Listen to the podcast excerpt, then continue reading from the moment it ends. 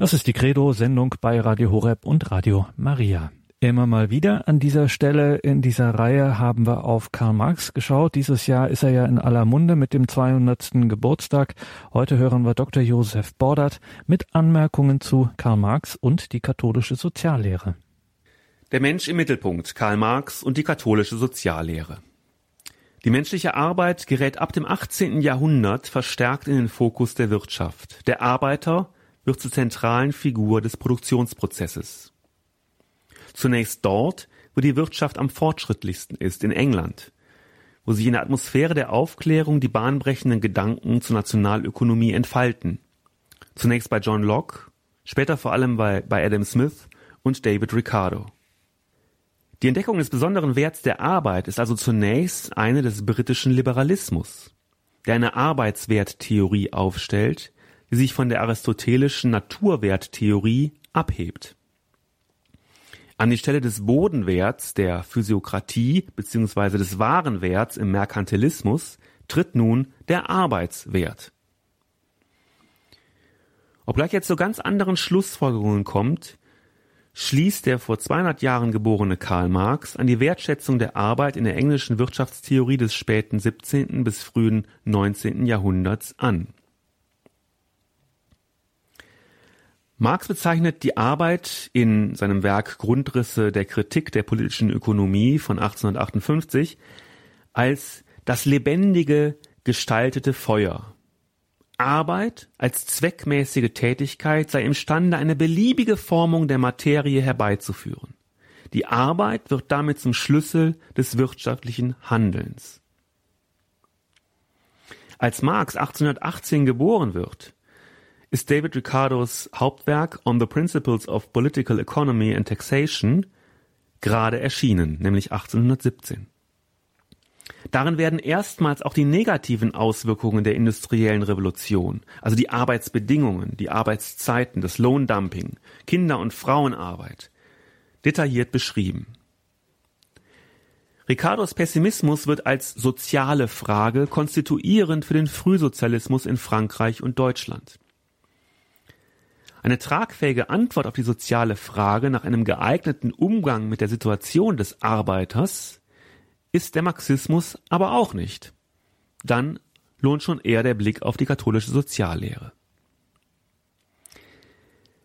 Unmenschliche Arbeitsbedingungen, niedrige Löhne, katastrophale Wohnverhältnisse, das waren die herausfordernden Umstände, die im Revolutionsjahr 1848 zu drei unterschiedlichen Manifesten führten dem Kommunistischen Manifest von Karl Marx und Friedrich Engels, dem Manifest der inneren Mission der evangelischen Kirche, das mit dem Namen Johann Hinrich Wiechern verbunden ist, und dem Mainzer Manifest der katholischen Kirche, das auf dem ersten deutschen Katholikentag vom späteren Mainzer Bischof und Reichstagsabgeordneten Wilhelm Emanuel von Ketteler entwickelt wurde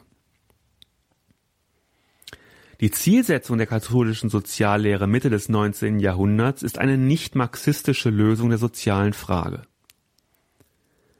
In der Enzyklika Rerum Novarum von 1891 entwirft Papst Leo XIII. die Magna Carta des sozialen Katholizismus, die den Sozialismus ablehnt, das Naturrecht auf Privateigentum unterstreicht sowie Kirche und Staat in die soziale Pflicht nimmt.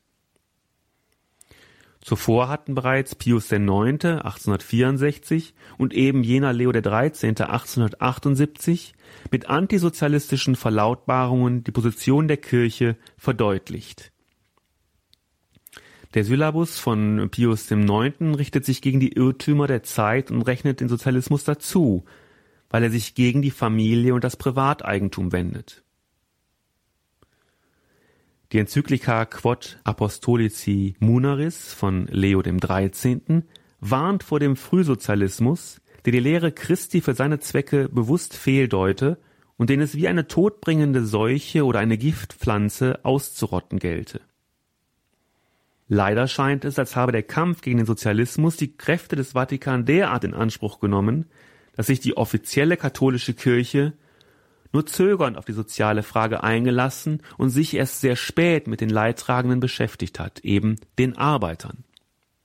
Schließlich war inzwischen fast ein halbes Jahrhundert vergangen, also zwischen 48 und 91 Rerum Novarum. Die Problematik des Spagats zwischen der Analyse der bestehenden Verhältnisse und möglichen sozialistischen Heilsentwürfen, die strikt abgelehnt werden, macht Leo XIII. deutlich, wenn er zu der mit Rerum Novarum verbundenen Aufgabenstellung sagt, die ganze Frage ist ohne Zweifel schwierig und voller Gefahren. Schwierig, weil Recht und Pflicht im gegenseitigen Verhältnis von Reichen und Besitzlosen, von denen, welche die Arbeitsmittel und denen, welche die Arbeit liefern, abzumessen in der Tat keine geringe Aufgabe ist. Und voller Gefahren, weil eine wühlerische Partei nur allzu geschickt das Urteil irreführt und Aufregung und Empörungsgeist unter den unzufriedenen Massen verbreitet. Die Wühlerische Partei, das waren eben die Parteien der Linken, Sozialisten, Sozialdemokraten, die dieser Zeit sich gründeten. Papst Leo XIII. will mit Rerum Novarum dreierlei. Das Arbeiterelend beseitigen, die Konflikte in der Gesellschaft beilegen und den Sozialismus bekämpfen. Dem marxistischen Klassenkampf in der gespaltenen Gesellschaft hält Leo XIII. das christliche Bild des Leibes entgegen, an dem Kapital und Arbeit einander bedürfende Glieder darstellen.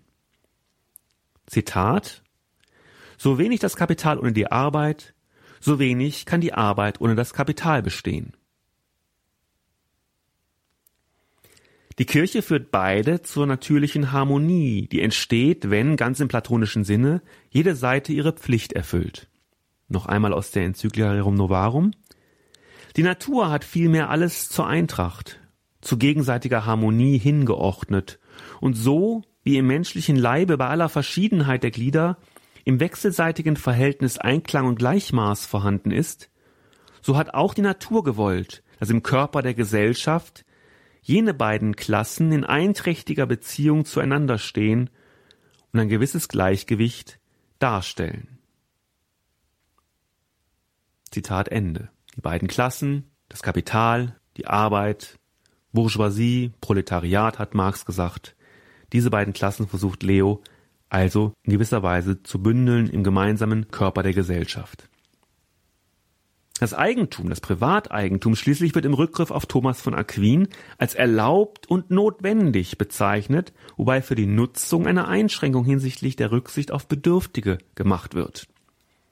Zitat Fragt man nun, wie der Gebrauch des Besitzes beschaffen sein müsse, so antwortet die Kirche mit dem nämlichen heiligen Lehrer, also mit Thomas von Aquin. Der Mensch muss die äußeren Dinge nicht wie ein Eigentum, sondern wie gemeinsames Gut betrachten und behandeln, insofern nämlich, als er sich zur Mitteilung derselben an Notleidende leicht verstehen soll. Zitat Ende. Das ist fast schon Marx, doch viel eher entspricht es dem, was unser Grundgesetz zum Ausdruck bringt. Eigentum ja, aber Eigentum verpflichtet. Mehrfach wurde Rerum Novarum bestätigt. Erstmals 40 Jahre später in der Enzyklika Quadragesimo Anno, also 1931, von Papst Pius XI., welche die Entwicklung in deutlichen und hochaktuellen Worten kritisiert. Zitat der freie Wettbewerb hat zu seiner Selbstaufhebung geführt. An die Stelle der freien Marktwirtschaft trat die Vermachtung der Wirtschaft. Im zwischenstaatlichen Leben aber entsprang der gleichen Quelle ein doppeltes Übel. Hier ein übersteigerter Nationalismus und Imperialismus wirtschaftlicher Art, dort ein nicht minder verderblicher und verwerflicher finanzkapitalistischer Internationalismus oder Imperialismus des internationalen Finanzkapitals, das sich überall da zu Hause fühlt, wo sich ein Beutefeld auftut. Das war ein Zitat aus dem Jahre 1931 von Papst Pius XI. Weitere Bestätigung erfuhr Rerum Novarum 70 Jahre später in Mater et Magistra, also 1961, von Johannes dem 23. 1971 in Octogesima Adveniens von Paul dem 6 und 1991, also zum 100. Jahrestag, in Centissimus Annus von Johannes Paul II., in welcher der Papst kurz nach dem Mauerfall und dem Zusammenbruch des Kommunismus Rerum Novarum würdigt und die Relevanz ihres Kerngedankens Privateigentum und Marktwirtschaft in sozialer Verantwortung für die Reformländer Osteuropas und die Schwellenländer des Südens betont.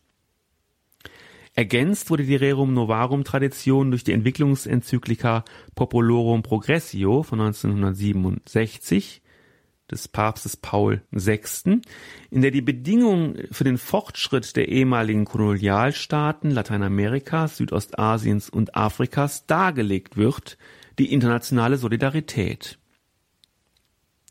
Die neueste Fortschreibung erfährt die katholische Soziallehre mit der Enzyklika Caritas in Veritate von Benedikt XVI., ist 2009 gewesen, dem apostolischen Schreiben Evangelii Gaudium von 2013 und der Enzyklika Laudato Si von 2015 von Papst Franziskus.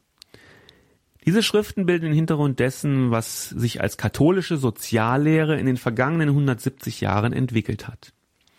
Ausgehend vom christlichen Menschenbild, der Freiheit und Würde, der Personalität, formuliert die katholische Soziallehre mit der Solidarität, das heißt der Zügelung des individuellen Erwerbstriebs und der Überwindung materieller Selbstsucht zugunsten sozialer und ökologischer Arbeitsbedingungen, Produktionsweisen und Konsumformen, und der Subsidiarität, also dem Vorrang der jeweils kleineren Einheit, mithin die Stärkung regionaler Märkte und lokaler Produkte die zentralen Kriterien, an denen sich auch heute eine Wirtschafts- und Gesellschaftsordnung aus katholischer Sicht messen lassen muss.